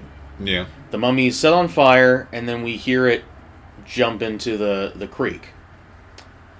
Or as Elvis calls it, the crick. Uh, so the mummy might not be dead. We don't actually know. But Elvis says that he thinks that it's dead in his narration. And he's lying there dying. Oh, JFK has already died. Yes. Yeah. We we skipped that part. we kind of skipped that part. But J, JF, JFK died and gave Elvis some magic words of power to say at Yes. the the mummy, which turned out to be just bad poetry. Mhm. Um, but Elvis is now dying, and he he says, "But I I still have my soul. JFK had his, and all the people up at uh, the the rest home they have their souls, and that's what's important." And he looks up into the stars. Oh, and as they were fighting the mummy, the mummy spoke in hieroglyphs, which were translated, and the mummy had a very unsophisticated way of speaking, which Yes. is hilarious. I love the I love the hieroglyphic subtitles. Yes, it was great. So he looks up into the sky, and once again, the stars form into new hieroglyphics, which say "All is well." Uh, and he, Is that supposed to be from JFK? I don't know. Uh, I assume I assumed it was from the Egyptian pantheon, who had originally ordered this mummy to be cursed in the first place. I don't do not know. know a lot about Egyptian gods. Mm-hmm. I don't think they give a shit. It's possible, I'm like, but what? Who the fuck cares? but it says the stars form say all is well, and Elvis says thank you, thank you very much, and dies, and then the credits roll. Did you cry? No. I think the first time I saw it, I was much more affected than I was the second time. That was back in college again. I do think I was emotionally affected at the time. This time, it was more like he got to go out the way he wanted to go out, which is good. Yeah. And then you get to the end of the credits, and there is a credit that says Elvis will return in Bubba Nosferatu, Attack of the She Vampires, starring Sebastian Haff. Oh. Yes. And apparently that was added as a joke by uh, the director when he realized that he had ended his comedy on such a downer note in editing. He was like, I need one more joke. So he put that in, and there's also another thing that most people miss, but I noticed it this time, where it says people who uh, this this is a copyrighted work, peop, any copying or, a, or of this of this work, yada yada yada, the usual legal jargon, and then it ends with or bring upon them the wrath of Bubba Ho-Tep. But then it ends with that gag. Now that gag ended up the sequel gag ended up becoming so popular among the fans that Don Coscarelli did actually look into making a sequel. Uh, according to him on the DVD or on the Blu-ray, it would have opened with Elvis dead on the grass, and the nurse shows up with the guy who runs the asylum, the the the, the rest home, and the the guy who runs the rest home would say, "Well, that's it. Elvis has left the building." Oh. And the nurse would say, "Not on my watch," and uh, resuscitate him. And he would come back, and uh, it would tell a Paul Giamatti was going to be in it. okay. He had agreed, apparently. Uh, he was going to play Elvis's manager in a series of flashbacks. Oh, play Colonel Parker. I was it? He was going to play Colonel Parker. Yes, exactly. Which is going to set up Elvis's history with the vampires during his actual career, and then have the present day stuff. Bruce Campbell read the script and thought it sucked, and especially that Elvis has left the building line. He thought that was horrible, but it was Don Coscarelli's favorite favorite part, so he wouldn't say no. To, so he wouldn't get rid of it. And Bruce Campbell's like, you know what? I like you, man. I don't want to not be friends, but I just don't want to do this movie. Yeah. So let's just let's just part on good terms. Maybe we'll do something in the future. Maybe we won't. But like, I like you. I just don't like this. And he, which is more than Bruce Campbell usually gives people Yeah. when he says no to things. And so eventually the movie was going to be made instead with Ron Perlman Oh. as Elvis, but eventually it it fell apart. So instead we have again the prequel comic and the sequel comic, in which the mummy comes back and Ash and Elvis have to team up to fight it. of course. Yeah, and we find that Elvis, that Ash has always been a huge fan of Elvis, as we know from the exactly zero times he comes up in the Evil Dead movies or TV show. To be fair, maybe on the TV show, but in the movies, it's not like there's fucking time to like. there's no reason for him to talk about Elvis during this fucking horror show he's enduring. He's not like. I hope my fucking Elvis tape is all right. He he starts the. The, the the tape player's like, oh man, I meant to take out this tape and put in my Elvis collection. And like, it's really a moot point in Army of Darkness. No, it's teaching all the knights how to boogie with their Yeah. hips. Yeah. and once again, and then it becomes tradition. Yeah. And then a white person's gone is now traveled back in time Yep. to To start Steal it. to steal it from black people once again. But yeah, so that is Bubba Ho-Tep. yeah. And uh, yeah, it's it's basically what it sounds like. It takes the concept a lot more seriously than you'd expect upon first hearing it, but it is a very silly movie. Uh, it is still very on the nose, as you said about Yeah. what's some of its themes. Some of its themes, I would argue, are a little bit more subtle, or maybe I'm imagining them. I Who mean, knows? you're allowed to enjoy the movie. Yeah, I enjoyed it too. I just Mm-hmm. had trouble getting over those things. sure. Uh, Ossie Davis was fantastic. oh, he's he's always fantastic. Bruce Campbell's fantastic. Mm-hmm. Um, Bubba Ho-Tep, that's a decent mask. This is a good mask. Yeah, Yeah, it's worth a watch. Mm-hmm. And you're definitely not going to see another movie where Black JFK and Elvis team up to fight a cowboy mummy. until Jordan Peele makes that Yeah. movie that makes the tie-in official. All right. Uh, next week, I don't think we're going. Uh, sometime soon, we're going to have the co-host on the previous version of this podcast, Brendan Jesus, on to talk about Glenn Danzig's Verotica. At some point soon. But that involves us learning how to use technology. so that's going to be a bit. So Yeah. we're most likely going to talk about Ali and his gang versus Tooth Decay next week. Mm-hmm. And because that's only 36 minutes long and it's an album, like a music album or Yeah. a sound album, Yeah, sound album. it's it's a vi- it's a vinyl it's It's a vinyl recording. it's a novelty album by Muhammad Ali Yeah. that is very odd. uh, but because it's only 36 minutes, I'll have to maybe I'll find something else to pair it up with. Sure. So in some order in the future, Verotica and Muhammad Ali and the gang versus Tooth Decay. Not necessarily in that order, No. but in some order in the future, this will happen. Yes. Yeah. All right. Thank you for listening. Thank you. Bye bye.